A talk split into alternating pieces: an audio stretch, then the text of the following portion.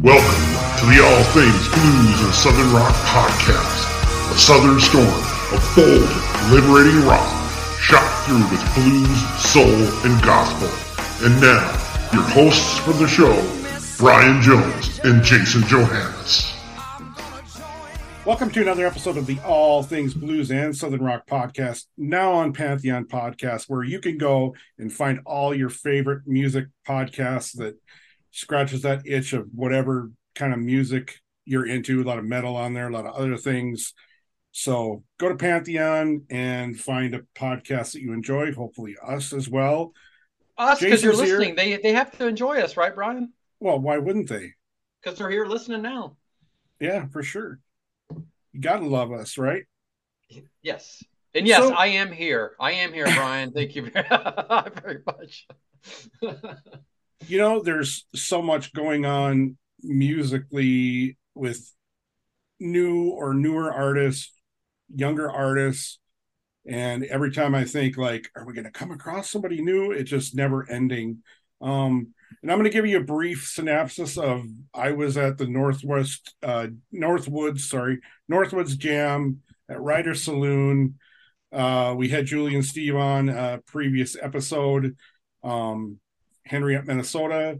And I, um, like I said, we're going to have an episode on this. So I don't want to like go into too much detail because I'm going to go really deep into detail there, but it was just, a, it's just great to find a festival where it's three and a half hour drive. There's no, you know, multiple airports and airplanes and rental cars and, you know, hotels and all that. Um, and to find, to get to hear artists right in our genre so close and to talk to other like-minded folks in this, my area of the country was great. Um, so I'll just say it was a profound experience, but I'll, I'm going to save uh, some deeper details on that. Uh, you know, a little bit like the first time ever, like doing an interview on a tour bus. That was very cool. Um, we'll get into more of that when that comes around, but um, you know, we're just coming across all these great artists, you know, and, and, you know, we've had Emily Wolf, that episode will be coming up. You're going to see her. Um, you know, we've come across, uh, we've, you know, come across, why is on my blanket on the, the band? Um, a lot. Rare Birds, Rare Birds from Atlanta. Oh my God. I listened to that today and it was just like, I felt like I was just like I did when I first heard Cry I Love Brother. So yeah. uh, a lot of, uh, a lot of uh, great stuff out there just piling up to listen to. Our, our our list of guests coming on is just building and building, and we're so grateful for that. Um, what do you got to say? What, what what can you add to that, Jason? Uh, one, Brian, I really appreciate all the stuff you posted on Facebook, pictures and videos and things of the Northwoods Jam. That way I got to live a little bit vicariously through you. So that mm-hmm. was good. Sounded great. I think Devin Worley was was a hit. Just the, the stuff you posted about her was, she sounded awesome. Yeah, yeah. She uh, that's the tour bus that I was on. And, and, you know, she is a great, great vocalist. And, you know, we that's another thing. We keep coming across these girls that can just sing their ass off. And, and uh, you know, they, uh, they, you know, Devin Worley, she's the Devin Worley band. They have a cover of the Immigrant Song. And, and, uh, and uh, they uh, also closed out their set. They went from a song kind of into Black Dog, which is kind of a great, uh, great coincidence, you know, like that you guys will hear. Uh, just that little tease there with our guest coming up today.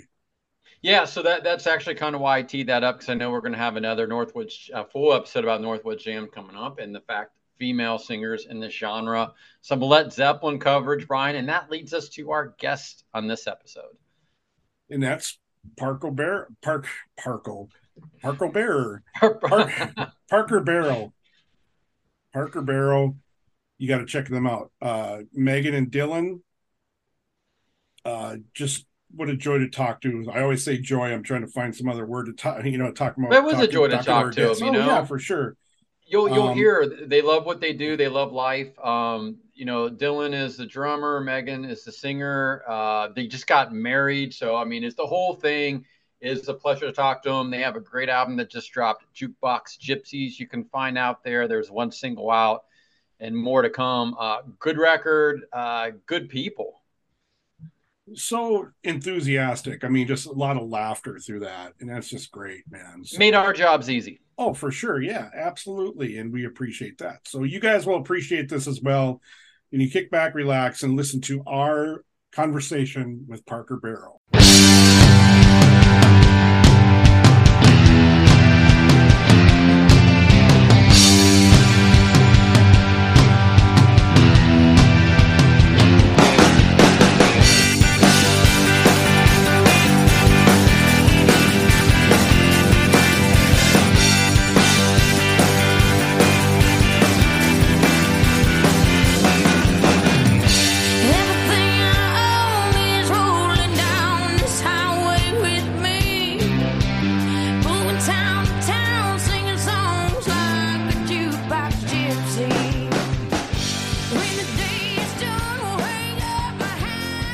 Segment of the podcast, and I throw it over to Jason to tell you guys, uh, introduce our guests that we've already told you about. I always love that. It's like we go into this, it's a big surprise, but we've already had a show intro. Uh, uh, coming with us tonight, I think from Hurricane Alley, hopefully they're going to be safe, but uh, a great Southern rock band. Um, we've got Dylan and Megan from Parker Barrow on. How are you guys doing? Good. Hey, how's it going? Good. We're doing good. How's it, where, where are you at again? You told us. Uh, yeah, uh, crazy, crazy thing. We uh, just got off the road from playing some shows, and uh, my best friend gets married on Thursday, and we are at their um, like it's a vacation house on the beach in uh, North Carolina, just a little bit north of South Carolina. So uh, we're you know hoping. Are you for in the Outer Banks somewhere? It's, it's I think we're beach. yeah Wrightsville Beach. Um, yeah. Okay. I don't know. It's Wilmington, North Carolina. Yeah. Okay. Yeah. Yeah. Yeah. We used to, we used to go family vacations every year to the Outer Banks. And so we started going to Florida, like all good mess Midwesterners will. Right. Yes. So your best friends getting married, did they con you guys into being the wedding band? No, no, no, no. They, uh, they did not. They actually, they're very supportive. They though. Are. Anytime we, uh, come through their area, they're they're always the, the first ones at the show, ready to support. But uh, we were technically their bachelor band, yeah, bachelor, their, bachelor band. Party band. But uh, I mean, you got to market yourselves at least to the greater cr- crowd of whoever's right. coming to right. this wedding. Just savvy, yeah, no doubt. So uh, let's just start. Like, like how did you how did you both start music, get into music, and then all the way up to the point like when you met and decided we're going to start our own. front our own band? Yeah, um, I mean, you know, we grew up in very different areas. We're from very different backgrounds. Um, and we met by chance on a night in Nashville. There's a, a series called Whiskey Jam mm-hmm. that they've been doing in Nashville for, it's probably been twenty years now, every Monday and Thursday. Great little showcase. Um, we met there one night and um, kind of just in passing, didn't, you know, it was just, hey, how you doing? Nice to meet you kind mm-hmm. of thing. And um, maybe a week after that, the singer that I had in my band at the time quit um, with very short notice. And uh, I remembered meeting Megan just a little bit before. And, um, you know, I, I slid in her D Ms on Instagram and was like, hey, will you Your please- dog. Yeah, I, I really did. I really did. I was like, that was... Uh, That was just that was my only my only hope, and yeah. Uh, so yeah, slid in her D Ms, and she ended up coming out on the road with the band, and uh, it was uh, you know we there was some growing pains at first. We didn't know any of her songs, mm-hmm. and uh, she didn't know any of our songs, and but we figured it out. And uh, four years later, um, you know we've we've been touring and uh, just having a blast doing it. Yeah. So we're thankful for all of it. Yeah. So two questions for you guys. First, this Whiskey Jam, where did it, is it held at one central location or is it travel around Nashville? It is. It's held or started out being held on just one general location at Winter's Bar in uh, Midtown. But now they've started to grow and do some uh, some like Whiskey Jam tours um, pretty much everywhere with a bunch of giant artists that have played at Whiskey Jam before. We actually just played our first Whiskey Jam, uh, our album release weekend. Um But it's it's a neat little showcase. They have it at Winter's Bar every Monday and Thursday in downtown Nashville. And Megan, for you, do you make it a habit to answer some random dude's D Ms and hop in a van and go on tour with them? I mean, what do your parents say about that? Come on. That was that was my first phone call. My parents are very, very supportive. Uh, I moved out of my house at a very young age.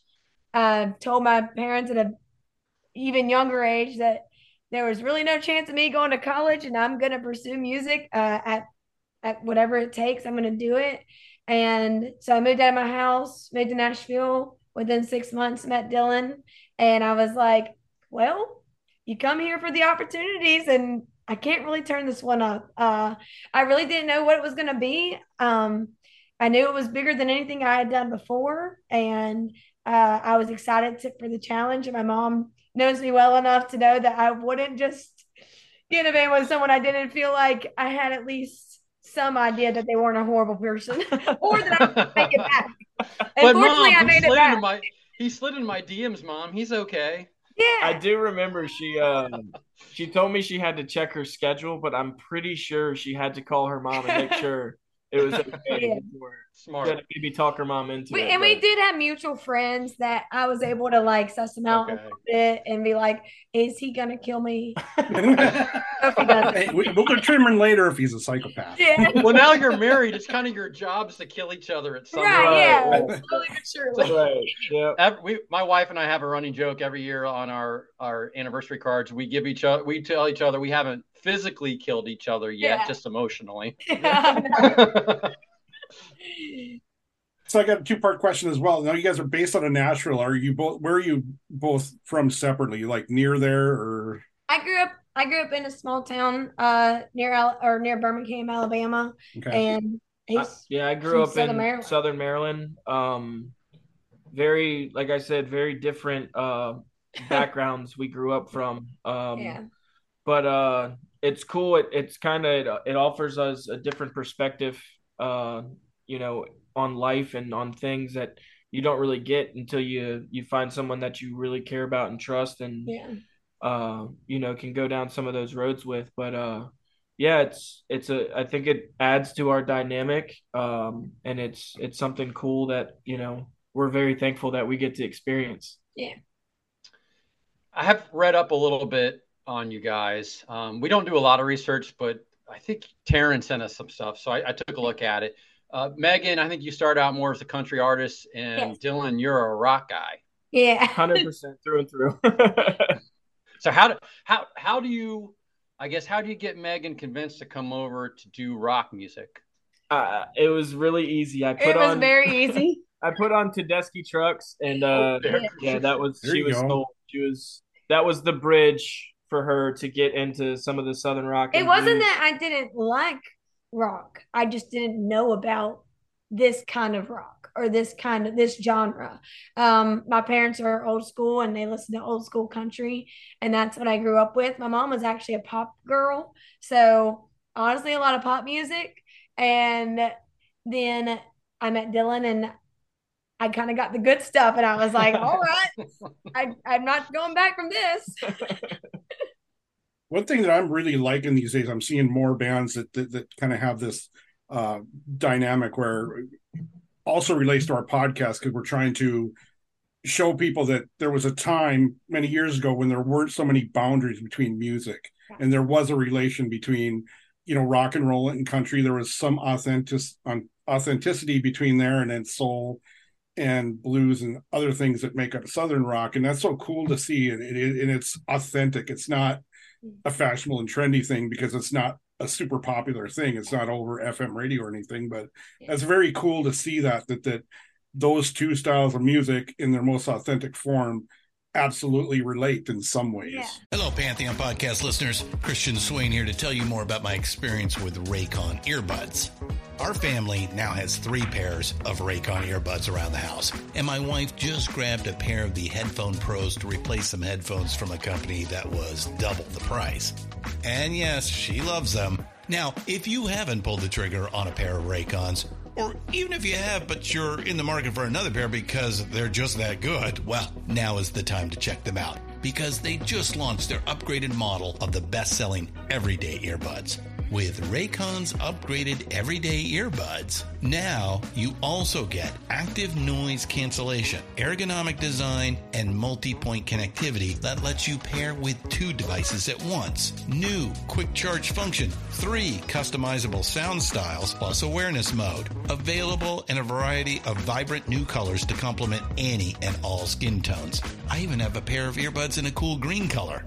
I have tried just about every earbud known to humankind, and these Raycons are fantastic. Seriously, if you've been wanting to check out Raycons, there truly is no better time. You're going to ask yourself why you didn't check them out sooner, and Raycon offers a thirty-day happiness guarantee. So what are you waiting for? Go to buyraycon.com slash Pantheon today to get twenty percent off your Raycon order, plus free shipping. That's right, you'll get twenty percent off and free shipping at buyraycon.com slash Pantheon. buyraycon.com slash Pantheon.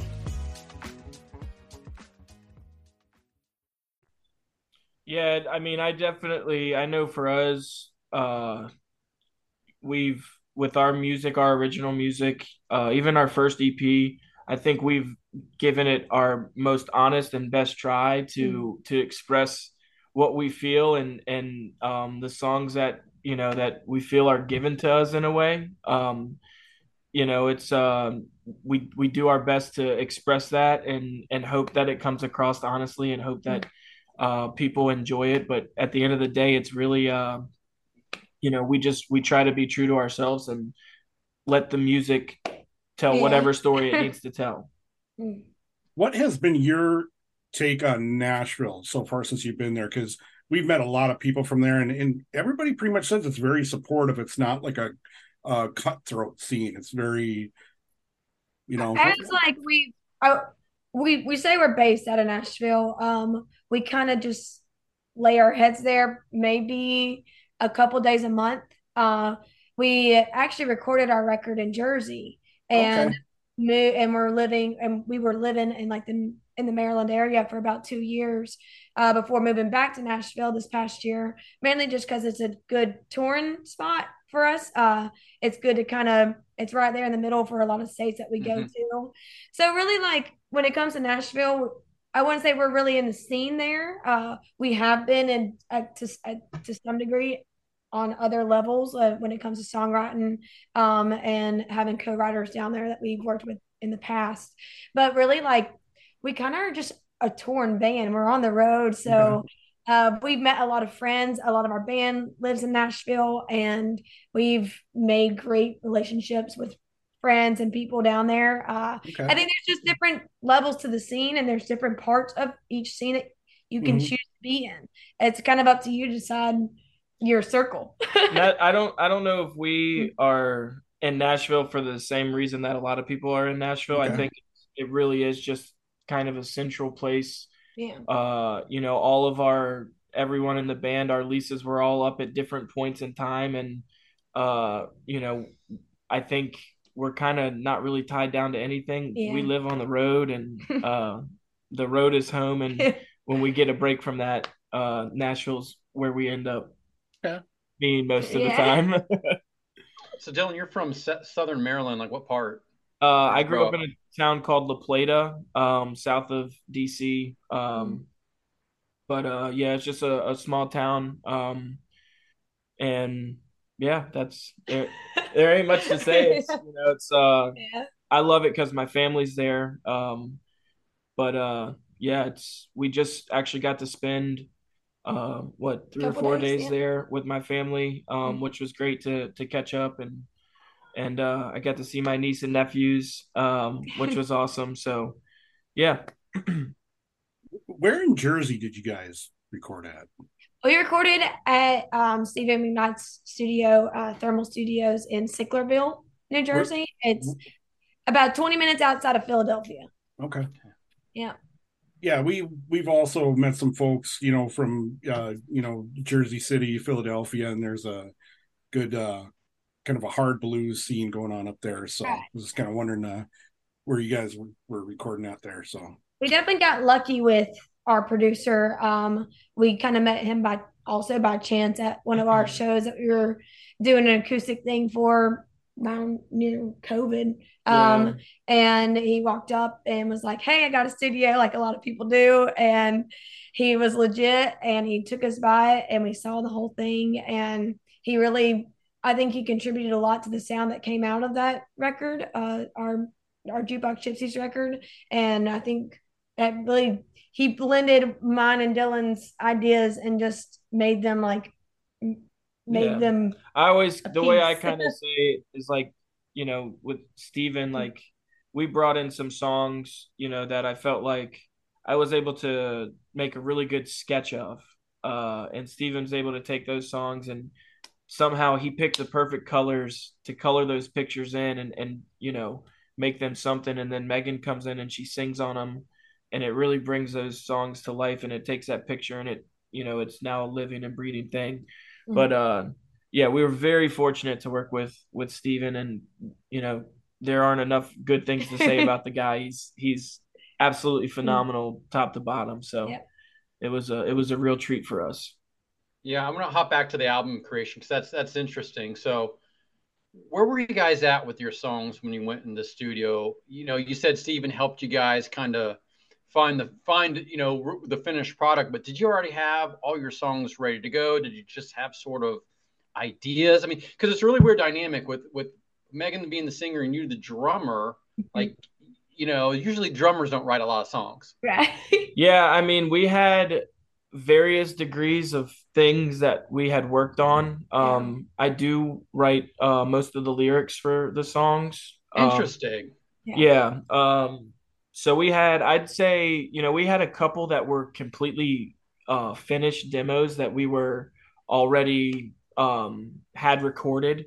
Mm-hmm. Uh, we had songs that were, you know, we had, acoustic you know, versions. acoustic versions with, you know, words and melody, and uh, Steven, you know, through chord changes and, and, you know, different melodies that he was able to add, different layers, uh, you know, took some of them and they sound a lot different from our demos. And then there's some that we brought in that um, it's pretty much from the acoustic guitar. It, it kind of County Dollars uh, was the, the only song that was, was nothing before we got in the studio.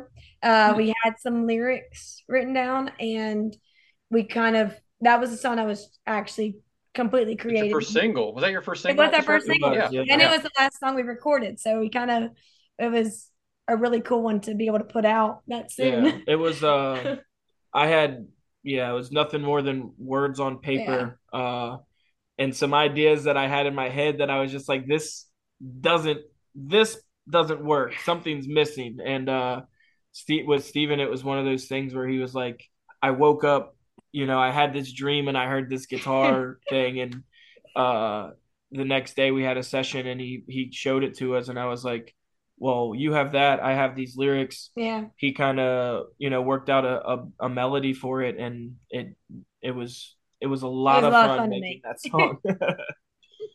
So that's interesting. And what's that like for you, Megan, when, you know, Dylan is writing, you know, the lyrics, you know, do you approach it just from just like a human perspective, where I guess I would like assume that is a challenge at all for you to like take a male's lyrics and sing them from a female's perspective? Well, that's what's, I think that's what's that works. So that's the part that works so well between both of us when it comes to his lyrics. He does write um, from a male's perspective, but he obviously keeps me in mind while, while doing it. Um, one song that's a great example is Desire, is we always say that, he wrote that about me, but I'm singing it about him. So it's kind of like, it, it was, uh, it's kind of a funny dynamic with that. But I mean, I really like, he would only come to me with the lyrics and a little pro- chord progression and kind of what he's wanting to hear. He's not a singer. Uh, it's a lot, sing. It's a lot for her to, to rummage through. So at he, that point. He'll come to me with a, with kind of a basic idea, and he allows, we work together to make it like how I would sing it, and and what would make it comfortable for me to sing. And really there's, it's not really hard doing that between yeah. the two of us. Uh, it kind of comes very naturally to both of us. Brian, that was a good question. I'm going to follow up on that. Um, Meg, with your background singing kind of country music, and I'm assuming probably more acoustical kind of pop country yes. stuff. Yeah. You're going into a full-fledged rock band, because now I don't like Count Your Dollars. Like, that's full on like Blackberry Smoke, Black Crowes, rock and roll. You're trying to transition from singing pop country. Like, how, how did that happen? Was that an easy process? Because you're doing some pretty powerful vocals on some of these songs. I'll say that there's a, probably a lot of videos between the years of twenty eighteen and or twenty nineteen and twenty twenty that I hope no one ever sees. It was not an practice. Easy, it was not an easy process for me, because uh, I was only doing acoustic stuff. I've been singing since I was ten. I've played acoustic shows. That's what I was doing when I met Dylan, on a much different scale. Um, and honestly, like it, there was a lot of growing pains. It was it wasn't pretty at first, and uh, the there was a singer before me who was a very like powerhouse uh powerhouse singer that could sing anything in the in the phone book, and I'm not that kind of singer, uh so there was a lot of learning curves between us two of like what songs fit us, what songs fit my voice. And that's when I started listening to Susan Tedeschi. Like, it was my job, because she sings in a style that makes sense to me, and that I can kind of hear that and be like, all right, that I can, I can use that here. I can, so I learned a lot from that. I learned a lot just from trial and error. Um, she, a lot one, of bad notes. One thing I will say is she never was afraid of it. Not for one second. And that's, that's what I saw immediately was, uh, she was just not afraid of any of it for a girl that had, you know, stood behind her acoustic guitar, you know, by herself without really feeling the energy of a, a rock and roll band. Uh, mm-hmm. She got up there and never backed down. Um, and that was just, that was kind of when I knew like, this is like, yeah. this, this could be a lot of fun, and, you know, we could really do some cool things. Yeah. So Megan, you said you've been singing since you were ten. Is there any, been any vocal training for you, or did you sing in church? 'Cause I, you have a very powerful voice. Thank you. Uh, yeah, I, I started in church. Um, I did have a vocal coach when I was younger. Uh, worked with him for probably five or six years, um, and uh, played a lot of shows. I kind of started playing acoustic shows and all that around fourteen or fifteen, and just kind of took that and ran with it. And after I moved out of Birmingham and moved back to Nashville, I haven't, I've, I've been in and out of like vocal training, but we're on the road so much that like, it is, it's, I'm kind of just, I, I, I sing on the weekend. I sing, I sing when we play shows. Uh, and it, that's what we do now. So it, it's kind of been uh, ebb and flow with me and my voice and everything. Uh, but I've definitely learned a lot from just working it, working it pretty hard. Yeah, I mean, you can hear the progress. You know, you can hear kind of where you started from and, and where you're going. And I think as you guys continue to record music and stuff, you're going to transition yeah. really well into that soulful mm-hmm. uh, kind of rock, Southern rock stuff. So, yeah, yeah you, you can definitely hear the journey in this record for sure. Thank you. All right, enough about Megan. Dylan, tell us about yourself. How'd you get in drums? Like, you know, who are your drum idols? Yeah, I... Um...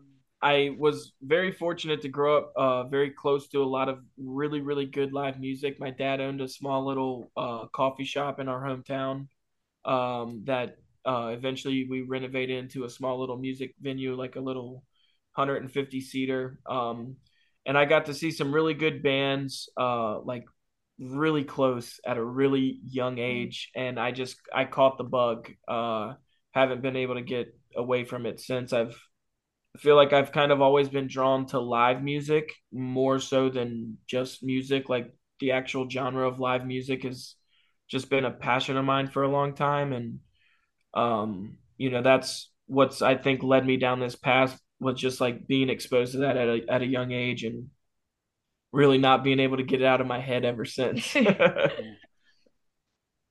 So it's so interesting lately. I'm meeting more younger folks that their parents really nurtured them in this music. So it kind of sounds like that's what happened for you two. Oh, I, I mean, I grew up, yeah, I grew up, uh, you know, falling asleep, you know, listening to the Eagles with my dad uh, in the car. I remember a lot of summer nights uh, listening to the Hotel California record, uh, the the live version of Hotel California, uh, and just falling asleep to that as a kid and just always being around it. You know, my dad's a huge Zeppelin fan. Uh, he loves like, uh, you know, like Stevie Winwood, uh, Neil Young, Blind Faith, Cream, all that sixties and seventies stuff. And, you know, I was just, that's, that was the soundtrack of my childhood. That's what I, I grew up knowing. And it's funny, he had a band as well that my, the first time I heard a lot of my favorite songs, it was his band playing them. Yeah. And they were just a bunch of old guys just playing the songs the way they remembered hearing them when they were kids. So it was weird for me to go and listen to some of the records and be like, wait a second, that's not how this song goes. That's not how my dad's band plays it. So so you're saying they were terrible is what I'm hearing. no, no, no, no. I love my dad's band. But, uh, and honestly, I think our band, this band, it takes on a lot of those characteristics with, you know, our covers that we do live. We're not trying to do it. I mean, we, we're doing the songs because we love them and, and they've shaped us, but we're trying to do them in a way that's ours. And, you know, it's a way for us to kind of pay homage to these guys that have blazed this amazing trail mm-hmm. that we're trying to follow. But uh, we like to put our own spin on them and do them our own way, whether it's because that's all we're capable of or that's just how it comes out. I don't know, but that's, that's kind of how we do it. Yep. Real fast, Brian, you said Cream, and you guys have a Sunshine of Your Love cover on the record. We, we do, yep. So to, uh, my favorite so far, I think, is this epic is Throwing Stones. Oh, that's a good one. Thank you. that, that is, is uh, our favorite to play, to be honest. Yeah. That one, that's, uh, that's on, and it's one of my favorites to sing. It's it's it's very swampy, dirty. It's it's it's kind of what um. what we kind of wanted out of that song. Uh, and when we play it live, it's also different from the record, and we're able to kind of have some fun with it, show off our two incredible guitar players, Alex and Manning, quite a bit. And it, that one's one of my favorites for sure too. uh, well, you, you brought up your two guitarists, and they do, I mean, the music on this record is really good. It is rock, Southern rock to a T. Uh, talk a little bit about your band, how they got into the band, and are these your studio crew as well? Yes, yeah, so yeah. They're not our studio crew for this record. Um, okay. We started recording this record back in October of twenty-one. So it's been there for, we've been working on it for quite a long time. Uh, and we met this band back in January. Um, they've been with us since. We've played, God, we played a lot of shows this year. Yeah. Um, and they are truly some of the most talented musicians that we have come across, and we're very fortunate to have them on board for this record. Uh, we got Alex Bender on. He kind of have two lead guitars, not really, mm-hmm. not really. Which today is Alex's birthday. Yeah. So today is Alex's birthday. Happy birthday, Alex! Today we're recording on August twenty-ninth for yeah. whenever this ends up coming out. Right. um, and we have Manning Feldner. Uh, he grew up in South Carolina, uh, right outside Myrtle Beach. And then we have a our bass player, Michael Beckhart, who uh, is from Mexico City, Mexico. So I love on the Count Your Dollars video that those guys are playing Les Pauls. Yes. Yeah. We are a heavy yeah. Les Paul band. I uh I, I do like Les Pauls myself. I do like oh, the Fenders, oh, but I'm much more the, the Les Paul guy. Yeah. Very cool. We, so uh, if you ever need a backup. Come on. So it's very clever uh, how you came up with the name. So if you can tell the listeners, I, I've read it, but it's very cool. Yeah, we, uh, you know, we were, when we first started touring, it was, we were touring as a cover band, uh, figuring out what we wanted our original music to be. Mm. Uh, and when we decided to put some music out, we knew we wanted to change the name. We knew we wanted it to be something that brought us together. And we threw around a lot of ideas. We were trying to think of something, you know, that tied Alabama to Maryland, or just, you know, anything we could think of. And uh, I think it was actually my dad that said something about, what about, you know, not Bonnie and Clyde, but, you know, something. And eventually we got to, it was Parker Barrow Project is yeah. what we came up with at, at first. And uh, it was like, man, that kind of rolls off the tongue. And we decided, we took some time and did a bunch of research and wanted to kind of know everything we could know about Bonnie and Clyde. And in case in thirty years someone tries to come and get us for yeah. it. But uh, yeah, it was, and it was a cool process going through that and just learning a little bit. And um, you know, we we kind of felt like the thing that's cool about Bonnie and Clyde and why they're, you know, so recognized, and I guess the word is infamous, mm. um, is, you know, they did everything together. It was this romanticized love story, you know, with this, you know, the criminal thing. But I think that's why the thing that reason they're remembered the way they are is because they did everything together. Yeah. And that's what we're doing. We're not running from something, but we're running to something. And, uh, you know, we've been on the run for a while now, and it's, it's been a, a long and crazy road. Yeah. We're thankful for every second of it, but, uh, yeah, it's, it's nothing short of, of, you know, being on the run for the last four and a half years now. Yeah. And uh, and I understand that was Parker Barrow was their last names, right? Yeah. Right. That, yep. Okay. As soon as you said that, I realized that. I'm like, damn, that's those guys' last names. Yeah. Sneaky. Yeah. Just don't end your story the way they ended theirs. Yeah, we're going to try not to. We're going to really try not to. You know, we want a long, long musical career from you yeah. guys. Um, Going back to the recording of the album, what did you guys take away? This was your first one. Like, what were some of your lessons learned from doing this? I honestly, I learned how to be a better singer. Uh, and mainly that comes from our producer, Steven. Uh, he's also a great vocalist. He's been in many, many bands for a very long time. He has a band that he plays with uh, in New Jersey. And really, he would, he just had such a unique way of teaching me how to sing uh, in the studio, because it is different than singing live, and a lot of technique that I just, you just don't think about. Um, and he had a way of pushing me to do my best. And I've been able to take those lessons and that, that information and apply it to on stage and everything. So I was like, I mean, I, it, two years ago, I was not the singer I am today because of that. I would say that a hundred percent.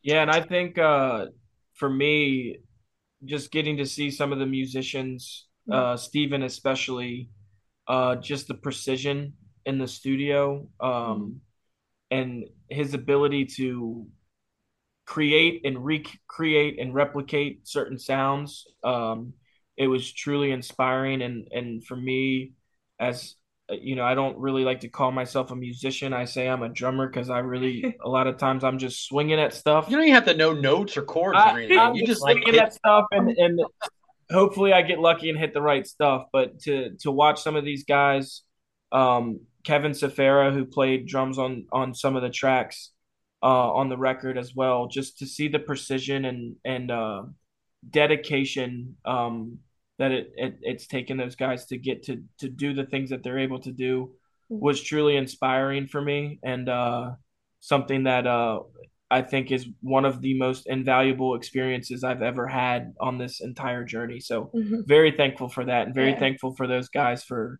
being a part of this record.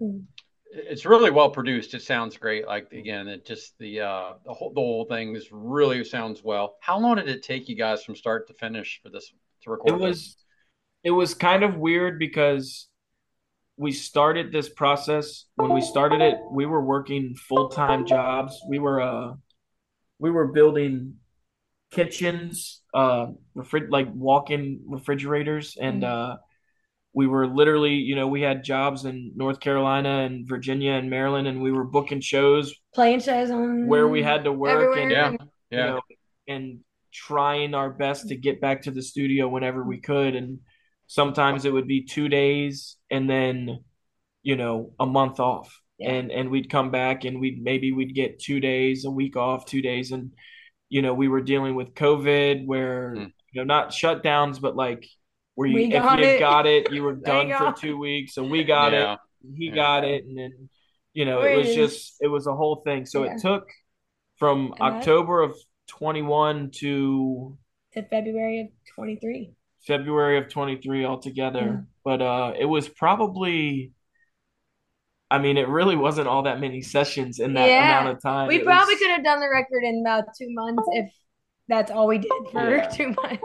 Okay. We also, we were very, very fortunate to have uh, Howie Weinberg uh, master the record for us, which um, he, if you, any rock album that you've listened to in the last, like since beginning of time, just about Howie Weinberg's had his hands on. Yeah. Um, he mastered some of the Black Crowes stuff. He mastered some Nirvana stuff. Um, Junior He's got like twenty-three Grammys uh, and just uh, really, truly amazing at what he does. And we were fortunate enough through our producer, Steven, to get him to master this record for mm-hmm. us, um, which is just, it's such a neat thing. And again, just something we're, we're so thankful yeah. and blessed to have happened with this.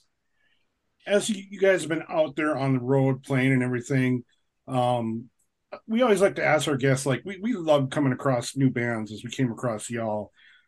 You know, is there anyone else out there that's been doing this about the same amount of time as you, like from your, your um, I don't know what to say, generation or your contemporaries? Is there someone that maybe we haven't heard of that you think that would really knock our socks off? Well, I, I can't say we've been doing it as long as these guys, at least not the way they're doing it.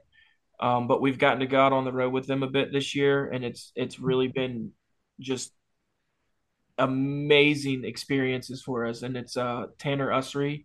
He's right in North, South Texas. Um, I don't know if you guys have heard him, but he yeah. is incredible. Yeah. He's got some of the best music that's going to come out this year is coming from Tanner. And yeah. uh, he's, you know, he's been great to us. He's kind of, you know, mm-hmm. let us come out on the road with him, and he's introduced us to some neat venues and let us play some really cool shows with him. Mm-hmm. So that's, Definitely, yeah, that's right, he's guys. on the he's on the top of our list right now. yeah. Um, speaking of neat venues, I was looking at your touring. I just missed you guys. I was down at the Southgate House last week for another show. You guys just played there, right, in Covington, Kentucky? Oh, the Ma- Madison Live.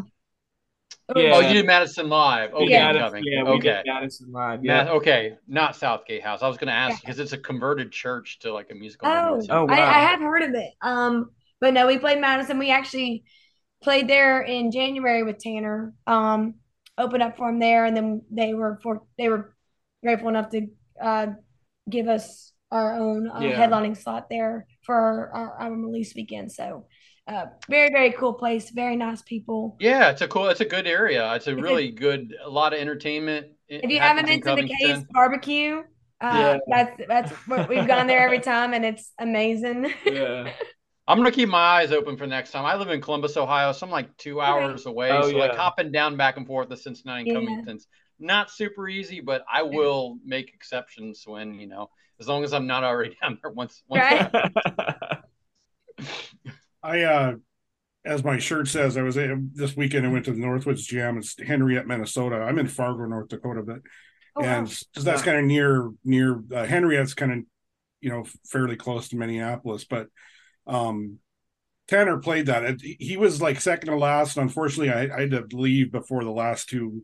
It was Tanner and then Whitey Morgan in the seventy-eights, but uh okay. I, I've chatted with him briefly, and I think he'll be on at some point, but next time I get a chance to see him, I'll, I'll definitely do that. I know he he played some shows with them Dirty Roses, if if you know yeah. those guys. That's oh, another, so. Great people. Another awesome band that they're so uh, good. They're yeah. putting out some great music. We got to do a show with them kind of in my home. It was in D C. Mm-hmm. Uh, oh, where'd you play with them? Yeah, we did. We yeah. played, and it uh, it was such a cool night. They were they were great guys, and uh, they didn't grow. They grew up not too far from where I grew up, so it was yeah. kind of neat. Yeah, yeah. Them, uh, back up was north, it, Gadsden or what? Where are they Gadsden. at, Brian? Yeah, yeah, yeah. yeah. That's where at least yeah. Andrew, yeah, Gadsden, Andrew, and. We've uh, we've been having those guys on for years. Where where did you play with them in D C? Uh, Hill Country Barbecue. Um, oh yeah, yeah. We were able to play with them there. Um, one that was one of the funnest nights we've ever yeah, had. It was a great, great night. It was an awesome night. Awesome. Don't hang out with them too much because they will corrupt you. Yeah, that's what we've heard. It, that's uh, what we've heard. Yeah. Yeah, we got we got a little taste. We're hoping we that they'll uh, we're hoping that they'll come back out with them soon. Don't let Tanner Usry fool you. Yeah. When you mentioned that you opened up for them from in D C, that's the last time they were on, Jason. They were in D C, so I wonder if that was the same time. Probably right before. Yeah, they were. Uh, yeah, right. They were on right. at the hotel, weren't they? Before. Yeah. Yeah, yeah, no doubt. That's crazy. Yeah, they're cool they, guys. They crisscross Ohio a lot. I always uh, make an opportunity to see them. They are a really, really fantastic live band. They are a great live band. Yeah. So, Megan, I have to ask you about Alabama um, in Birmingham. Was there ever a scene there? There's honestly a huge scene in Birmingham. Um, we really like there was there was a lot of young groups. Like when I when I was growing up, I mean, I was I was in like a traveling. It was, I don't really know even know how to describe it, but it was like a bunch of little kids who wanted to play music, and we were playing shows at different places, uh, having these like the Partridge Family. it was it was close to it. Um. But uh, we so we had a lot of opportunities very young, or at least I did, for original music even. Um, but a lot of, I mean, like I had a lot of friends that still continue to play music at a pretty high level, um, and was able to grow up in a pretty good original music scene in Birmingham. Uh, there's a lot of great venues down there, and I feel like it's getting even better with it uh, as it's grown as a city over the past couple of years. But there was... There was an amazing, like, even looking back now, I'm like, wow, we really had it made in Birmingham for a while. Right on. Mm-hmm. Uh, who else besides them Dirty Roses? Uh, did you ever come across them before before then? Or we were close. Uh, we crossed paths a lot, but never really got a chance to meet. Um, after we met them, it was kind of like instantly we all kind of became pals and friends, and they've been supportive of us through our album release and everything. Uh, there's a lot other, there's Taylor Honeycutt, who mm-hmm. we've also crossed paths yep. with. Um, her guitar player actually used to, or played with us for a while, um, Tyler. Um, and it's honestly just a lot. Trey Lewis is another one who's kind of gone on to do pretty cool things. Uh, so there's there's quite a few, but in the blues rock scene, it's it's Taylor and them Dirty Roses mainly. And the Red Clay Strays, who yep. we have not gotten a chance to meet yet. It's have high heard, on our have, list. Have you guys heard the Red Clay Strays? Yeah. Yes. Yeah. yeah. Man. They are some of my favorite music coming out right now. As there well. is so much good music coming out of the regional South right now. And we call it Southern rock, but it's rock music from the South yeah. and everything. Right. It's, we run across people all the time. In fact, when we ran across you, Brian had brought you guys up. I think you had chatted me, Brian, to check them out. And then literally the next day, I think Taryn emailed me saying, hey, I'm like, well, we were just talking about the band. So hell yeah, let's get them on. Yeah, that's awesome. Yeah, Alabama's honestly blown up right now with this Southern rock scene. So um, well, we're happy to even be mentioned with any of those guys. And Huntsville got that nice new outdoor amphitheater yeah. where they're having some really good level shows coming. I think it's like, yeah. was it thirty-five hundred or four thousand yeah. seats or something like that? Some real, real good crews coming through.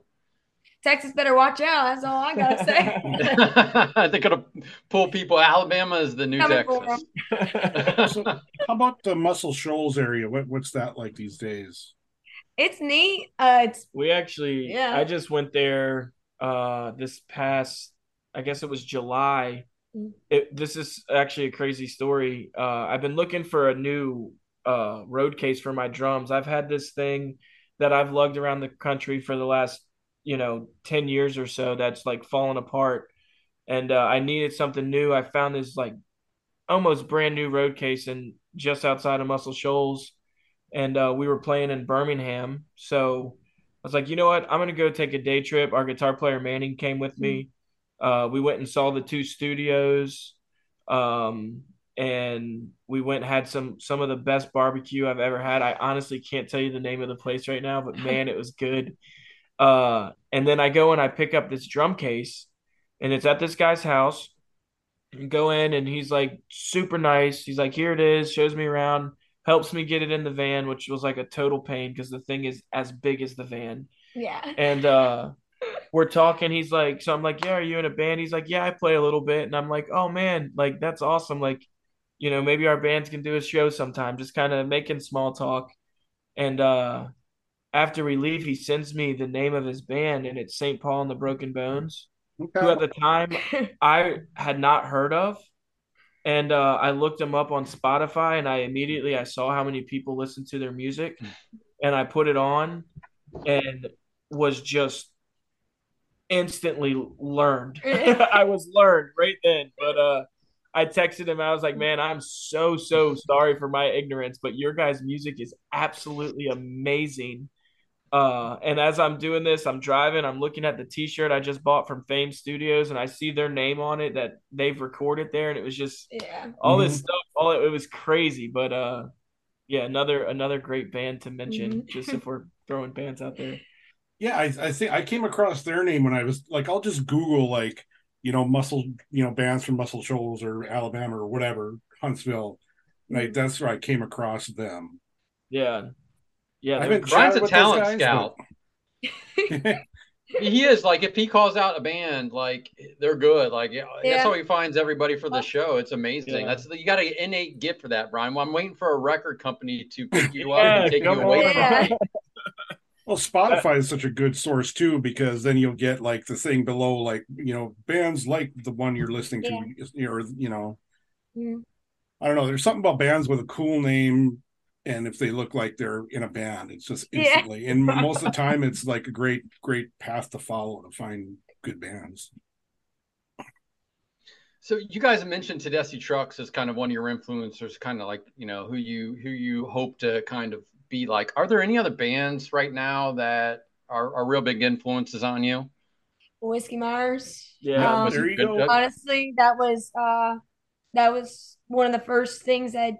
After Tedeschi Trucks, that was like the blues side, but listening to Whiskey Myers changed my whole perspective on music in general. You guys would be a slam dunk to support them with your both styles. Please, we would, please but, blast you, that. Tell it, them, yeah. Yeah, let them know. Yeah, we would love like, to. Uh, I mean, we honestly grabbed a lot of our influence from from uh, their records, and we have listened to all of them front to back a million times. Uh, It was actually the first date we went on was to go to Whiskey Myers. Not the nice. first. Uh, it, it's, it really was really our first was, date, yeah. but it, it was the day after we got engaged. So yeah. uh, right. Wait, wait a minute, huh? Wait a minute. Yeah. So again, we we met and we kind of didn't really start dating ever. We we always called each other bandmates for such yeah. a long time because then was, you just get engaged. And then we just got engaged. It, it really and... was. I mean, and really, we've kept a really aggressive schedule. Yeah. Really throughout For COVID and three everything. Three or four and years now. We've. It was. It was our first days? chance we got. To your go shows on. Are your dates. Hey, honey, we're taking a show. It's our show, but we're going. Yeah, right, yeah. I mean, we got married in May, and uh, we've been on the road ever since. It's been our honeymoon tour. It's the longest honeymoon. Yeah. Longest honeymoon. We've seen the Golden Gate Bridge. We've seen Niagara Falls. Yeah. Uh, You know, we've done some, been able to do some really cool stuff this summer, and you know, we're trying to take it all in, and yeah, thankful but for every second. It was, of it. it was our first day after we got, in, really in general, but after we got engaged, yeah, uh, and we got to sit front row. Uh, it was their first concert back after COVID. Uh, Tony's Tony Kent's birthday, and it was just a really fun time for yeah. us. But those guys are just. Huge influences of ours. They're just really good at what they do and true They're, pros yeah. those guys are true mm-hmm. pros yeah. uh it was neat to get to see them up close because they're doing such big shows now. yeah. Yeah this thing we saw was like a makeup date um in a smaller like two thousand seater. mm-hmm. um to just to get to see them do that their first night back. And yeah. I remember after the second song, Cody Cannon kind of looked around at the rest of the band and was like, That's it's like riding a bike, because they just settled right in, and it was mm-hmm. like they've done it a million times, and they're going to do it again, and they're going to do it better than they've ever done it. Yeah. And I think that's probably true every time they get on stage. Yeah. Uh, those guys are the real deal. Yeah, yeah I, I, I've seen them three times, and this uh, festival that I was at this weekend, you could hear so much influence from them. Mm-hmm. But been trying to get those guys on, and it's just like I can't. Like yeah. we've, yeah. we've, we've had Charlie Starr on twice, but we can't get the Whiskey oh, Myers yeah. guys on. But yeah. I gotta ask you, I gotta ask you, Dylan. Like, what was the where, where was the proposal, or how was the proposal? Uh, it was the perfect storm. Uh, I remember, you know, I'm sitting down, and I it was I I don't it was like I think the time was like correlated with the date that we met. Did and you D M her and ask her to marry you? No, I did not. But just was, emoji a ring, engagement ring to her. It was the time correlated with the date that we met, and it like I just got real overwhelmed all of a sudden. And I went, I remember I went and talked to my dad. I was like, I know this sounds crazy. I know this is like super fast, but uh, I'm going to ask Megan to marry me next weekend. uh, we were playing in Birmingham. We had a photographer that was already scheduled to come out because we were doing some, some promo stuff.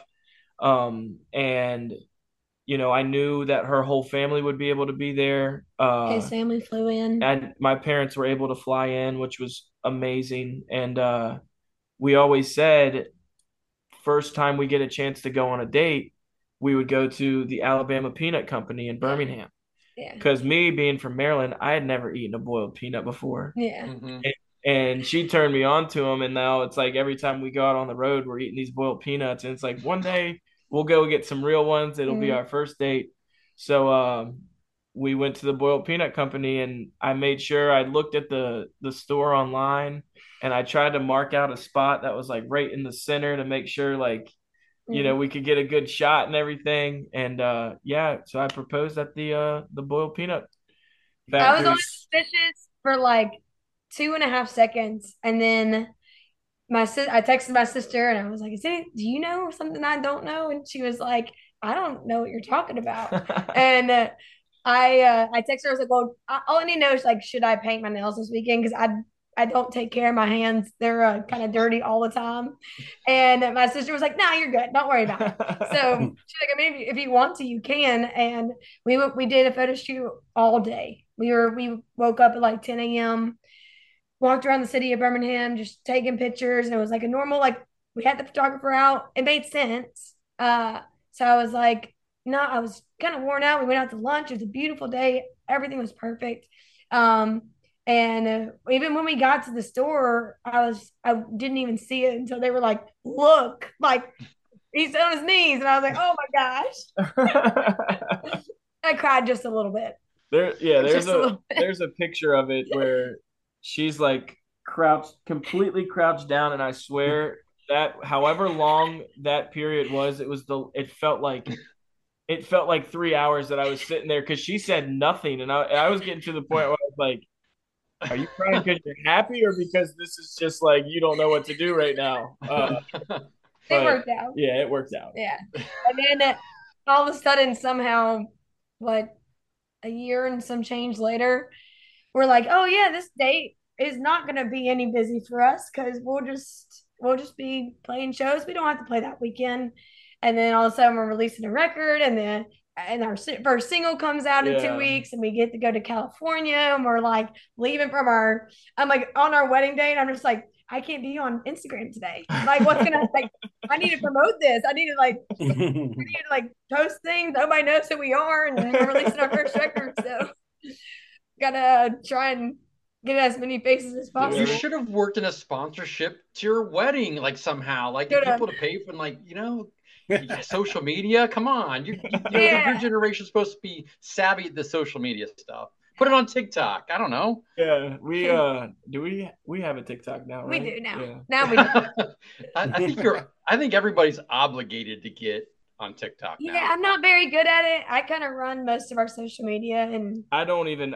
I don't even have the app. Yeah, yeah. it's. I tough. don't either. I, it's. My least favorite part of the job, but it's probably the most necessary. But you have to, and that's that's the way, you know, the current audiences find a yeah. lot of of artists, right? Because mm-hmm. radio is not really a thing so much. Yeah. You can go to YouTube, but it's a lot of the social media, the Instagram stuff, the the TikTok. That's really, it's really how you do it. Yeah. Or tour, just tour a shit ton like you guys are doing too. Yeah, we've been doing that. Jason. Is it that time of the show? Well, Dylan, Megan, if you guys would like to do the lightning round of very stupid questions. Yeah. I'm down. Of course. Let's do it. Okay, we'll try not to make you two fight and, you know, cause any problems in the band. Feisty. All right. Question for both of you, for both of the answer individually. What was the first concert you ever attended? Neil. Not together, individually. It is yeah. more interesting than mine. No, I'm kidding.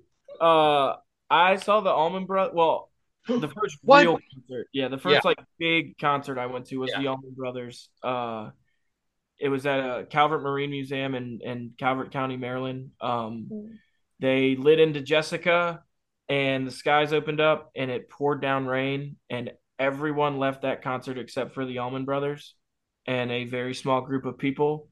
And that small group of people got to see a really cool show that day. Uh, but yeah, it was, it was a, an absolute treat to, to get to see those guys for my first mm-hmm. big concert. And it was, you know, Derek Trucks was with them when he was like eighteen. Uh, yeah.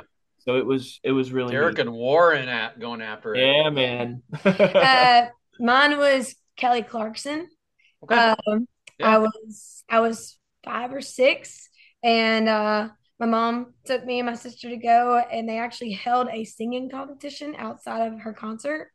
So I sang and I got second place, and I got our family to go up to like row ten. So it was pretty, nice. It was she to me is still the greatest winner of American Idol, because she can actually rip her, it and sing, and it's amazing. Her voice is untouchable. So, it yeah. is. It is incredible. It's pretty much perfect, like pitch perfect, it, everything. Yeah. I'm not sure she's ever seen it back then. I, I don't either. I don't either. And I've heard, and my wife likes American Idol, so I've I've yeah. heard. I don't watch it, but I, I yeah. can hear it in the background. Yeah. Not a lot of good stuff going on. All right, next question. What is the first record, C D, album, whatever you you guys remember buying or getting? I like. I had a very different upbringing with music, where like live music was. Um, way more prominent for me than like going. I don't. I, I really don't remember the first time I went out and bought a record or bought a C D. Um, but I just I just remember always being around music. I never. I was you know fortunate enough to never have to seek it, because it was just always there for me to listen to. So, have you ever bought a C D or a record? I... Uh, honestly. I mean, I guys bought, probably stream and, everything because you're always on the road. Yeah, well, we actually know is a wedding. Yeah, gift. We got a wedding gift of, of vinyl, but I, I mean, I've bought friends' records or C Ds, yeah. um, and some you know local bands that I've seen in places that just really liked, and I think they're cool. I mean, the the C Ds even today, like, I think it's a cool collectible to have if it's a band that you like. Um, I just, you know, I I haven't. Uh, Haven't it's just yeah. it's so accessible now, you know, it's it's right there. But I uh I first album I ever downloaded would be what it okay let's let's downloaded let's uh to my iPod at like probably ten was Relapse by Eminem. Um, so that's, I can absolutely hear that influence in your music. I mean, it, it comes through, you know. But yeah, uh, that was that was one of the first full records I. I dove into, which is odd, but I did. I I remember I sat in my room, and I don't know why I had access to this at ten years old. I think my mom just really wanted me to get get all of it real young. um, and I wrote down every single lyric uh, of his in that album, and I memorized them all, and I can still recite them today. uh, so yeah, but honestly, when it comes, like, it sounds weird, but he's who got me into songwriting. Like, his way of writing lyrics, even though it's rap, it's a different form. Uh, really, the way he put words together made my mind start to think that way, and uh, he got me into it. So I'm not mad about it. Yeah. Not- no, there's nothing wrong with that. I mean, listen, Eminem's Eminem's had a great career. Yeah. Sold tons of record. You know, like, he's right. a very good songwriter. He touches right. a lot of people. You know, he he makes right. There's nothing wrong with that. Yeah. When's the first time either of you played live? The first time? Yeah. I sang uh, when I was ten years old at my baptism uh, in church. And that was the first first That's time first, I ever sang. Other than the Kelly Clarkson performance. This yes, other than first. the Kelly Clarkson performance. Yeah. Uh, it was at church uh, right before my baptism. The, did you do Eminem? I did not. They, were, they didn't allow me that time. But, yeah. uh, But I'm going to do Lose Myself, everybody, yeah. for my baptism, just so you know. We're gonna, I uh, The second, I would say that the most memorable, though, for me was I I learned how to play, I taught myself how to play guitar in like three days, like a song that I really wanted to perform live at a singing competition I was doing when I was a kid, and locked myself in a room, learned how to play it, and played it, played that song live three days after I picked up the guitar for the first time. And that was that was probably my most defining moment, playing music live. I was twelve years old. Uh, well, what's what song? Don't leave us hanging here. It was uh, "Farmer's Daughter" by Crystal Bowersox. Yeah, um, all American Idol stuff. American Idol. I was all American Idol. Idol. You're but not giving any voice candidates any love. A, Come on. A great, a great song. A song that really just meant a lot to me, and I was hell bent on learning it and playing it live in three days, and I and I did it. Well, she had that cool, like almost Janis Joplin-ish thing right. going on too, right? Like not not traditional pop. Yeah, and I, I really like connected with that um, yeah. her time on American Idol, but also just afterwards. And I actually still have it, but she came through um, Birmingham uh, not too long after her American Idol career had passed. And she, I wasn't at the concert. I wasn't able to go. I was twelve or thirteen or however old I was. But she called my mom that night and said, "Hey, I've heard that your daughter really," she played at a venue that I played at a bunch, and it's like, "I heard that your daughter really liked the song. Here, I left a C D at the venue. Please come and get it." And she signed it, and I still have it today. And it's her Farmer's Daughter record. Nice. It's so really cool. It's cool. Awesome. Yeah. Dylan, you gotta top that, man. Come on. uh, mine was, it was with my dad's band. Their drummer called like thirty minutes before the show and was like, "I can't make it." I was probably seven or eight, like just barely tall enough to reach the pedals.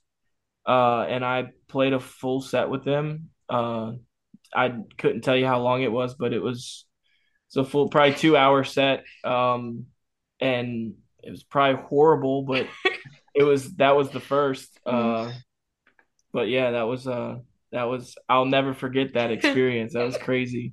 When wow. did you start learning drums?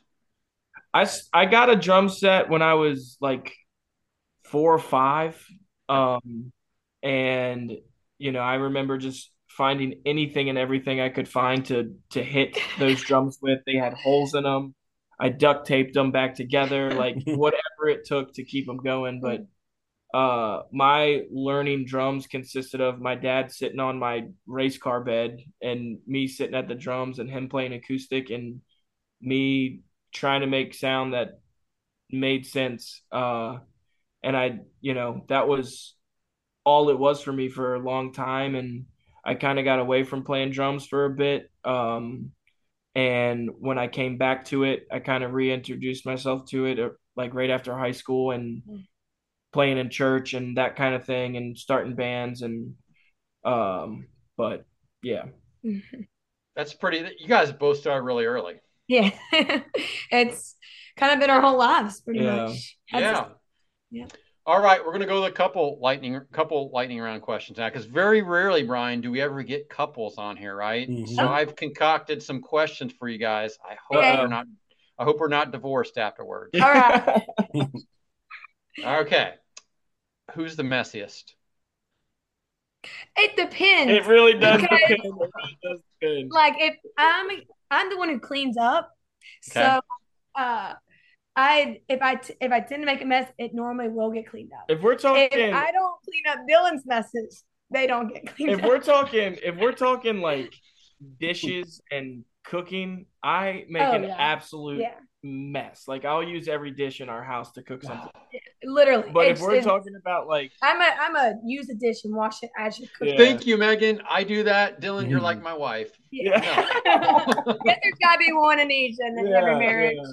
Yeah. Uh but no, if we're talking like the van, like she has like m- her makeup, her clothes, her shoes. I have to get ready in the it van. Is, like, from one end to the other, you guys would not believe it. I, I actually call it Hurricane Irene. Hurricane Irene. That's her middle name. I, it's Hurricane I, Irene. Eileen. Eileen, but I call her Irene. It's yeah. So that's funny. My my son is dating a girl named Eileen, but I always call her no I, Irene. I call her Eileen because of the you know the the song, and I can I always yeah. It up. Mine's Eileen, yeah. and he calls me. Come on, Eileen. No, it's Irene. Shit. Yeah. Okay. Um, who's the better cook? Dylan. Dylan, a hundred percent. Um, I I have like two dishes that I made when I was living by myself as a young, young teenage girl. Um, And I still made those same dishes today. They They're hold good up. too. They're good. They They're hold not, up. It's not you know what? If you're good at something, why why change? Yeah. Yeah. And they'll just you can just throw down in the kitchen. I love cooking. Really, so it's like it's a great it's a hobby. It's great for me. Okay. Who's the most athletic? Deal. Yeah. uh, Ben Kane, I always say she is not made for speed. um, she looks cute when she's running, but she's not made for speed. I'm not made for speed. And I'll get her. So fashion fast. Over function. Yeah. I will. Uh, I got loose bones, is what I say. They just loose bones. They don't, she says it all the time. She really does. They're just not fully connected, so when I try and do athletic things, I get hurt very easily. Just do some yoga or something. Get that, you know, get that, get that balance together out there. Who's better at trivia? Probably would it depend. Depends on the depends yeah. on the subject. Uh, dogs, me. Her, I can answer yeah. anything about dogs. Uh, but probably. Well, sports is probably me. It depends. It depends on what if college you're talking about N F L. Alabama football. Like we go to trivia night, and you two yeah. are pitted at each other. Who's going to win? What's well? I don't know. Uh, Who do I want on my team if I'm picking between two of you? We both have our strengths. Yeah, we both have our strengths. Like if we're doing like no weaknesses around here, though. Yeah. all right, all right. I'm kidding. There's only strengths and bigger strengths, strengths. and better and strengths. Better yeah. strengths. We know everything. No. Fair enough. Um, okay. Who has the better sense of humor? We kind of have the same so, exact sense of humor. Pretty much the same. It's kind of like what our relationship was built on was yeah. our how funny we are. no, no I'm uh, just like we just laugh at the same jokes. I um, don't know if anyone else really uh, gets our humor. Yeah. I think our band tolerates it at times, but Uh, I do think somehow we're cut from the same cloth and yeah. we, we laugh at the same things that probably no one else would really laugh at. Yeah. Uh, we have our own language that we can speak to each other in at this point.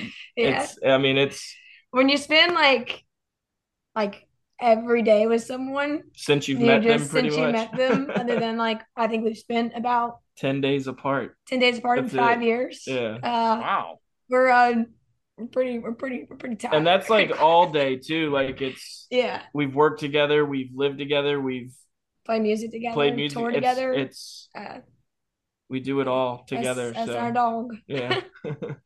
That's amazing. I mean, that is like, mm-hmm. you're never apart from each other. And yeah. I know we don't pro- do video, but everybody right here, they're smiling. They've been smiling the whole time. We love they do not look do. like they hate yeah. each other. And, and we're glad that Brian and I are real fun guys to hang out with, let me tell you. Yeah, that's, that's, part, that's part of it. one hundred percent. All right. These are band questions you have to answer together now. They are not separate ones. Okay. Where was your first performance? Marydale Fire Department. Yep. Uh, in Marydale, Delaware. Delaware. Maryland. It's it's literally a firehouse that if yeah. you stand on one side of it, you're in Maryland. If you stand on the other side, you're in Delaware. You're in Delaware. And uh, I played there a bunch. Uh, Randy Barr, uh, he was like always, anytime I needed a show, he always mm-hmm. found a way to make it work. And uh, this one time he booked us and the singer in the band quit two days before and mm. we had sold tickets and we went there and I, I told Randy up front, I was like, man, this is going to be one for the books. I have no idea what it's going to be, but if people bought tickets, I'm going to find a way to bring something. Yeah. Uh, it might be more of a comedy show than it will be music, but we're going to find a way to make it work. And uh, we did. It was great. I think the highlight for us, we played uh, Hurricane by Band of Heathens. Mm-hmm. Um, just her and I. She was playing guitar. Great and song. And mm-hmm. we, uh, yeah, it was just kind of a cool. It was the first time that we really clicked, and it was like, man, maybe this we can, cool. yeah, we can do this together. Yeah. So, yeah.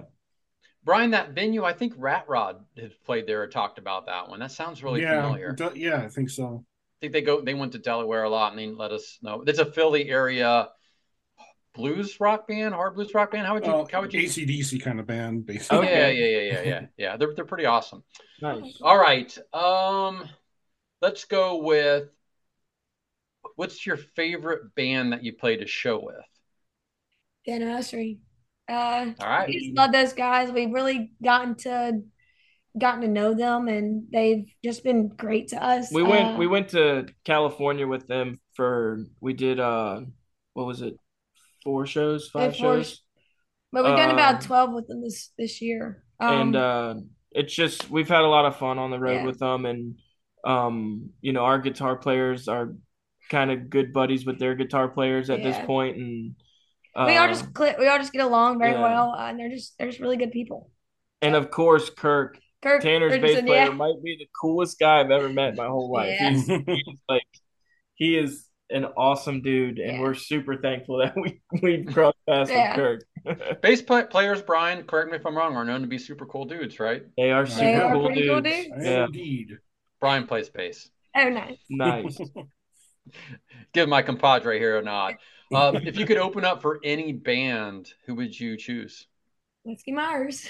Yeah. Okay. If it's, if it's well, any, any band, band ever, like if you know, live or dead, or yeah, let's do, go ahead. Let's let's do that. If you guys Zeppelin. could open for any band, Led yeah, Led Zeppelin. Oh yeah. Just to even get to see them would be like yeah. the most amazing thing ever. But Whiskey Myers would be Whiskey Myers would You're, be the, the one that's currently going. Yeah. If if you got a chance to play with Led Zeppelin, let's say, and they said, "Come on stage and play a song with us," what would you choose? Would you, I choose Black Dog because we do it. No, so, no, no, I, no, no, no. I mean, that's our that's I like would, our Led Zeppelin cover yeah. that we'll do. Yeah. But I would probably do Throwing Stones. Oh, for us, one yeah. of our songs. Oh, you'd make Led Zeppelin play your song. Play in front of Led Zeppelin. Sorry, Page, play you're playing one of our songs. yeah, that groove, yeah. the groove on uh on Throwing Stones is. Although I don't know, I might do because, yeah, I don't know. There, there's a lot of. I mean, Led Zeppelin's a huge influence. John Bonham's a huge influence for me. Of course, yeah, yeah. Uh, that groove and Throwing Stones is is it's, it definitely has some Zeppelin-ness, yeah, yeah. Dude, and that's one of the things I picked up on for sure. Yeah, but that would be. What cool. is your What's your favorite venue to play? Um, gosh, so we we've, we've kind of we just played a really a, a new venue um that just opened up. Couple months ago called The Foundry. It's in Waynesboro, Virginia. Mm-hmm. And uh, our a sound guy that we have worked with a bunch, who's just an amazing dude. Uh, his name's Gary.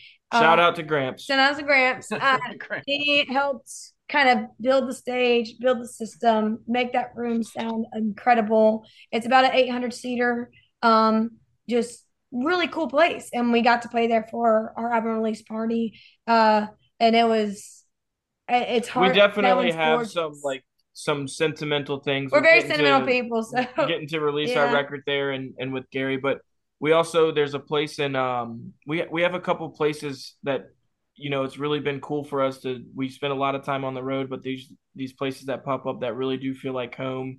Um, the uh, Renegade in Arlington, Virginia. Mm-hmm. Um, just some of the best people you would ever meet. I mean, yeah. there's time anytime we've gone in there, they've really gone above and beyond to treat us like family. And they're they're normally a, a cover band bar, um but they allow yeah. us to come in and do our own music and uh, put on the show that we put on, and they're open to it, and the and the, just the staff there is yeah. they treat some us like of the family. Best people you ever meet. Another great one for us is um in Birmingham. It's a place called The Finnick. Yeah. um just really great room room sounds great, good people. Um but we did get to play uh, the Caspa in San Diego, which was just really really neat. Yeah, uh, yeah. Very legendary venue. San Diego is such a horrible place to visit. The weather and everything else hey, the beaches, um the sunset. I mean yeah.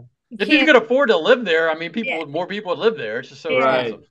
I will say that pretty much everywhere we played in California was incredible. Uh, there wasn't a bad spot over there. California was. We play a lot incredible. of places, and I mean, there's a lot of great, great spots to yeah. play out there, and we've been mm-hmm. fortunate to play some really cool ones. Yeah. But uh, it's kind of hard to choose. But. Yeah, that's, that's fine. I'm sure. I'm sure in all your travels, you'll end up coming on one. Yeah. Uh, what is your favorite? What? Is, where's a venue you want to play that you haven't yet? I mean, the the like. The dream, I think the the last one on my bucket list is probably Red Rocks. Yeah, uh, yep. yeah that, Brian, Red we Rocks. Could have predicted that. Everybody, I yeah. mean, there's there's the East Coast and the West Coast, so there's Red Rocks, Ryman and Red Rocks. That's and, it. Well, honestly, Madison, Madison Square, Square Garden. Garden. There you go. Live I just Madison Square Garden. Yeah, it just would be such a cool thing mm-hmm. uh, to see, like some bands that uh, I think just recently, I think maybe Harry Styles. Here's did like yeah, my my my daughter and my wife and their friends flew out. They here's what they did. They left last last whenever it was last year. She was a high school senior. Left school immediately, got on a plane, flew to New York, went to Madison Square Garden, watched one of the shows, got something to eat, went to the airport, got the first flight back in the morning. Yeah. She's a major Harry Styles yeah. fan. Major. Yeah. yeah. Good Lord. If you guys open for Harry Styles, you have to give my daughter a ticket. All right. Deal. Deal. That's them's the rules here. Yeah. A, we're a verbal contract, Brian. You're the witness. I'm seeing it. All right. Um, what's your favorite place to eat on the road?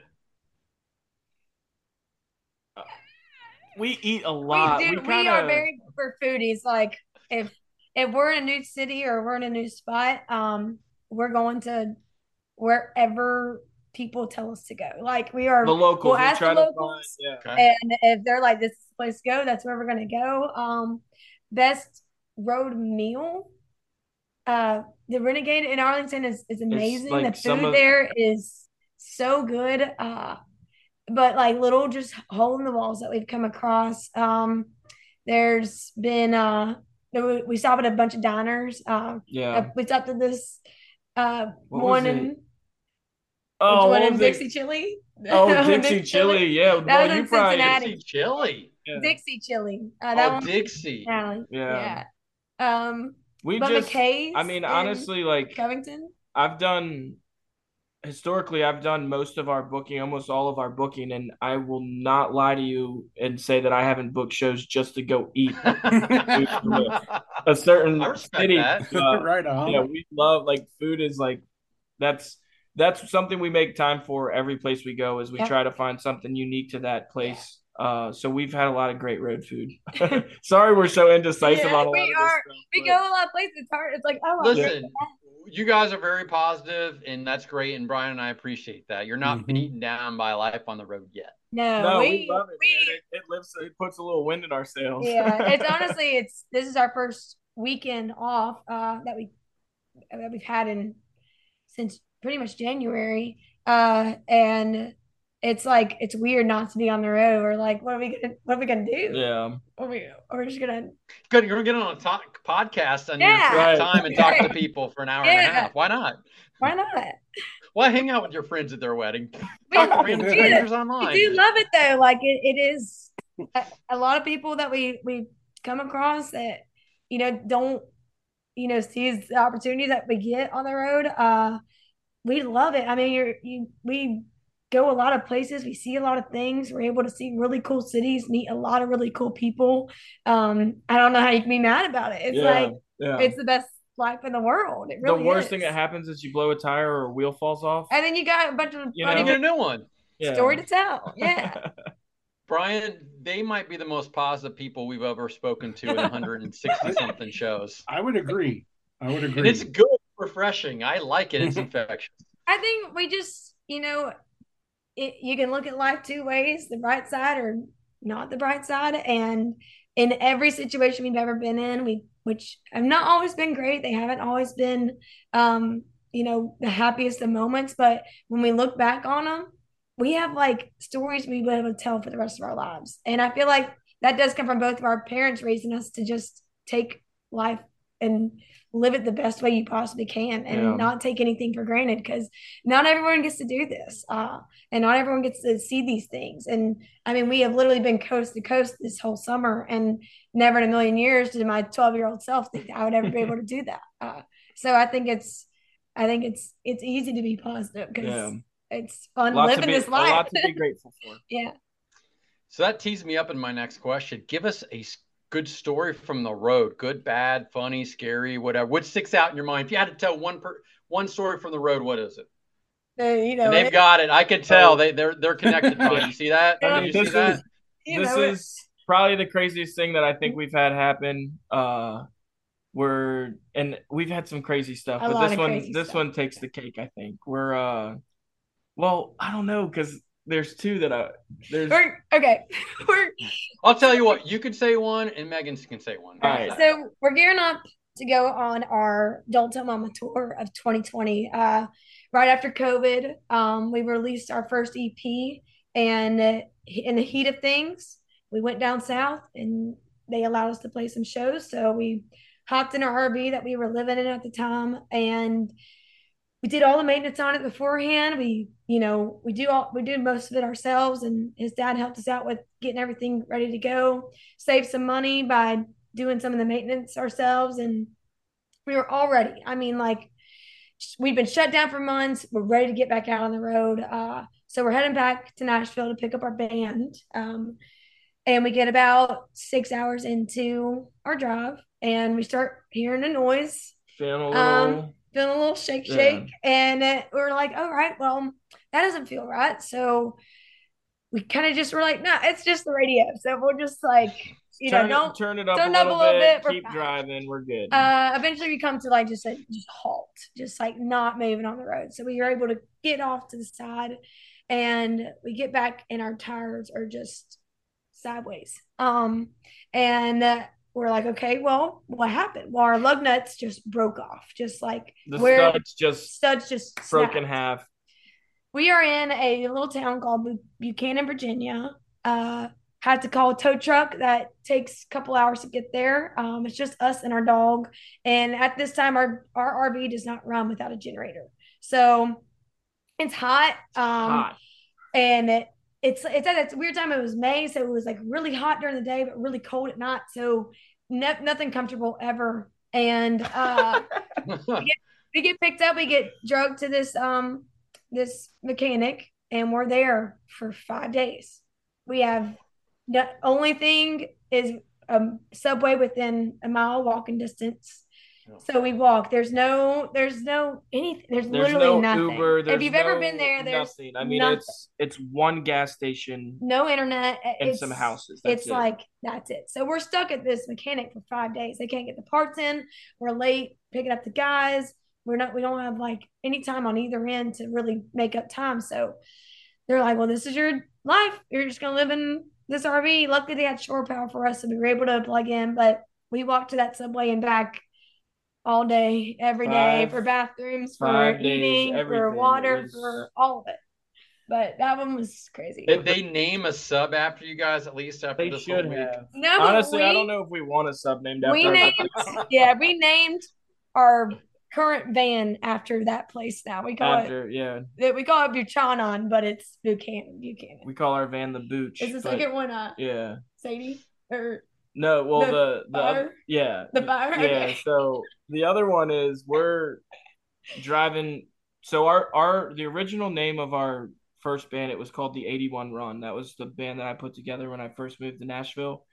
And that was just like Interstate eighty-one going back and forth from Maryland to Nashville. I was making that drive, you know, every week, twice a week, usually leaving from one or the other around, you know, between midnight and two a.m. So mm-hmm. lots of long late night trips. And uh, on one of those trips, we're making our way down. And um, I remember we passed a fireworks store and Megan was like, that's so weird. I, we passed that fireworks store and now I'm smelling fireworks. I'm like, Megan, I'm like, you can't, they're not lighting them. You couldn't smell them. What are you talking about? And as quickly as I can, like, try to wrap my head around what she's telling me, I look behind me, and the entire couch in our R V is it's up in flames. On fire. To the what? Yeah, literally up yeah. in flames. And, uh, I mean, we're... I'm driving. Yeah, we're eighty miles per hour down the interstate, and I'm screaming at her to pull over, and, and we had our dog with us. I remember throwing our dog out, and- like... On, on the interstate, but the yeah. the R V was on fire, and uh, I got Megan out, and I'm standing out there, and I'm watching this R V that is our house. Just, it's our tour vehicle. Just smoke coming out all of, of everything. Our everything we own is it in it, terrifying. And I'm like, what do I do? And I had this almost like snapshot thing happen where I remembered I just had this image of a fire extinguisher under our sink. Yeah. So I, I went in there, and the second I went in, the whole thing was filled with smoke, and it was like instantly like I could feel like rips the oxygen out of you. It's a really weird feeling. And uh, I reached down, couldn't see anything. I just grabbed whatever I felt, and I pointed and shot, and the fire went away. Thank God. Um, and I mean, luckily it was it was not a whole lot of damage. The couch was kind of completely destroyed, and there was some other things that were burnt up. But yeah. uh, what ended up happening is we were the alternator for our generator battery was shot.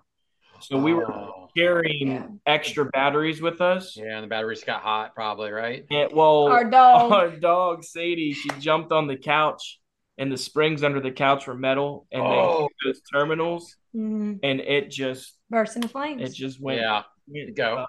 Luckily, the dog didn't get electrocuted. That's a lot. Yeah, yeah. She, she was fine. Thankfully, she was fine. I think she was like, Mom, Dad, I did something. Yeah, she's like, I don't know what I did, but this she's isn't like, oh, right. No. Couches don't spontaneously combust. Yeah. Right. Yeah. yeah. Jesus. And also, wow. I don't know if you've ever sprayed a fire extinguisher, but it's it's. I like, don't recommend doing it in your R V if you don't yeah. have to. It's, it's it was like seven hours of clean. Just wiping everything yeah. and cleaning it up. It was it was a disaster, but you got a story. Yeah, you got a great story out of it. Great story. Yeah. You know, now you know how to firefight. Now, do you keep extra fire extinguishers with you? Yeah, my dad made yeah. sure to give us after that. He was like, make sure you know where this one is. Yeah. So invest in a fire blanket, too. It, it packs up really small in a pouch. Oh, yeah. Yeah. Blanket to set on those, man, really useful. Yeah, for sure. R- really useful. All right, last question for you both, and you guys can go hang out with your buddies getting married and everything. You both have to answer this question separately. What is a guilty pleasure song or artist for you? Guilty pleasure. Or something we'd be surprised to hear that you guys actually like. Not Eminem. I feel like I've already, I've I pretty much so already surprised y'all. But uh, honestly, probably it's got to be Taylor Swift. I just love her. You are um, guilty about that. I, I mean, I, I would it. I would be surprised if you didn't like Taylor I'm really Swift. Not. I did go see her Eras concert, and it did change my life. And um, I went with my four-year-old niece, and it visually it changed her life too, which was really cool to see. Um, but me and my sister, we just love it. We just we talk about it all the time, and just are fully invested into anything Taylor Swift. Have you heard the Ryan Adams where he covered the nineteen seventy whatever? What is that record? nineteen eighty-nine Uh, nineteen eighty-nine album. Ryan Adams did the whole covered the whole thing. Really? I have not. Yes. Heard it. Not Brian Adams. Ryan, Ryan Adams. Adams. Okay. Yes. No, I haven't heard it. I'll check it listen. Out. It's pretty good. Dylan, over to you. What do you got? Uh, honestly, one of my guilty pleasures is Kelly Clarkson, who was Megan's first concert. Yeah. Um, right. But uh, no. Do you have a favorite Kelly Clarkson song then? uh, favorite one? It's "Since You've Been Gone." That yeah, one. that's that song. That song rocks that's, a little bit. That's you know, it's got a little funk to it. Yeah, yeah. No, I love that one. It's when I was singing at a concert. You Another should cover one. that song. You should cover that song. Forget absolute... "Sunshine of Your Love." Cover. Yeah. Kelly Clarkson. I don't think I can do her justice at all. I'll try. Put your own spin on it, right? The good yeah. you guys even talked about it. You cover yep. songs, you put your own. You know we're going to your own time. version. And double time. And double yeah. time. All right, Kelly Clarkson is that's a good one. Taylor Swift, we'll give it to you, but next yeah. time you guys are on, you got to come up with a better answer, man. Okay. Okay. All right, where do we send all of our listeners to go to find out more about Parker Barrow, your records, your tour, buy your merch, everything about you? Uh, we are parker barrow dot com. Um, you can find us on Instagram at underscore Parker Barrow. Uh, you can find us on Spotify, just Parker Barrow, Apple Music, Parker Barrow, Facebook, Parker Barrow. So if you know our name, you can probably find us somewhere. But also, I think our website will, doesn't it take you to all of that? It will. Yeah. Our website will take you to everything you need to know. Has our new music video on there. Yep. Um, we have another music video coming out pretty soon, so... You got a date for that? Can you say? We all right. All we right. don't have a date. We, we honestly don't. don't have a date, but okay. uh, soon it'll be soon. We will let you know as soon we as will. we know. We, we will. will, and we will we will promote it too once we see that and boost it out there because you guys were such lovely guests, right, Brian? Oh, indeed, for sure. Hey, absolutely. Ryan, I got to ask you, I got one question for you. Do you sure. have any more room on that wall of flyers for a Parker Barrow flyer? Because we'll, hey, send, we'll you send you one. Yeah, you know, I change it up every so often. So, yeah. I got some other stuff that I got to change out and put other stuff up. So, yeah, yeah, love for to sure. send you one if you would put it up, man. Yeah, yeah, yeah, for sure. Absolutely. Awesome. Absolutely. We're suckers. We can be bought off. Trust me. Good to know.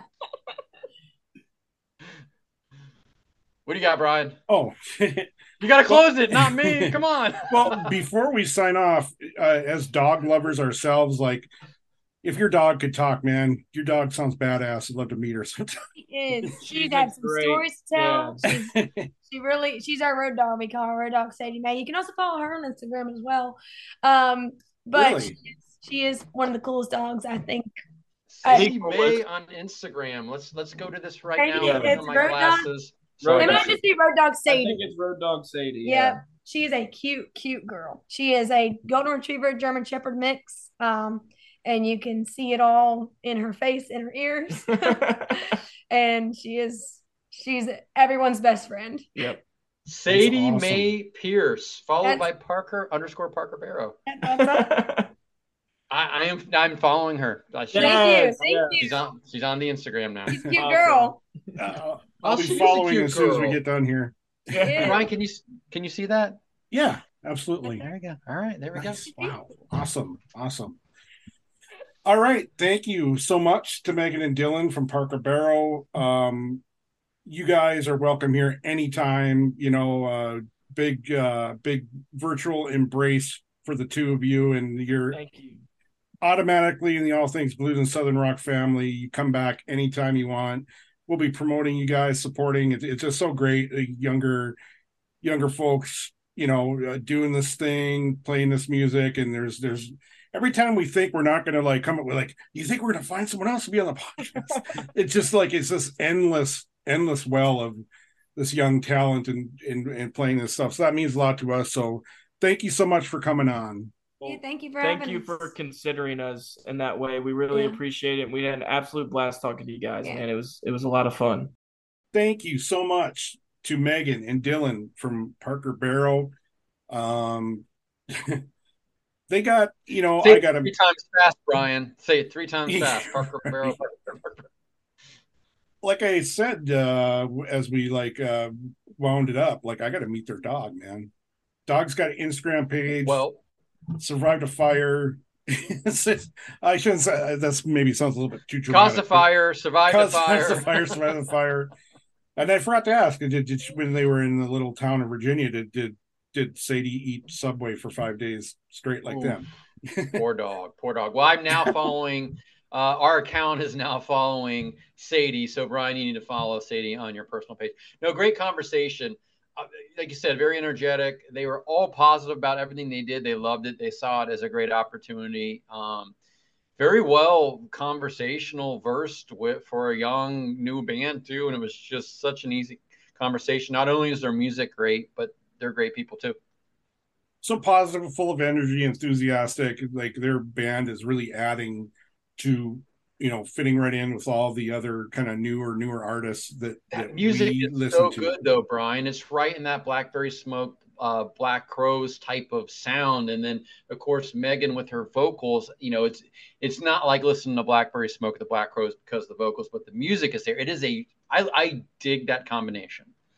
Yeah, and she's got like such a powerful voice for for a small girl, man.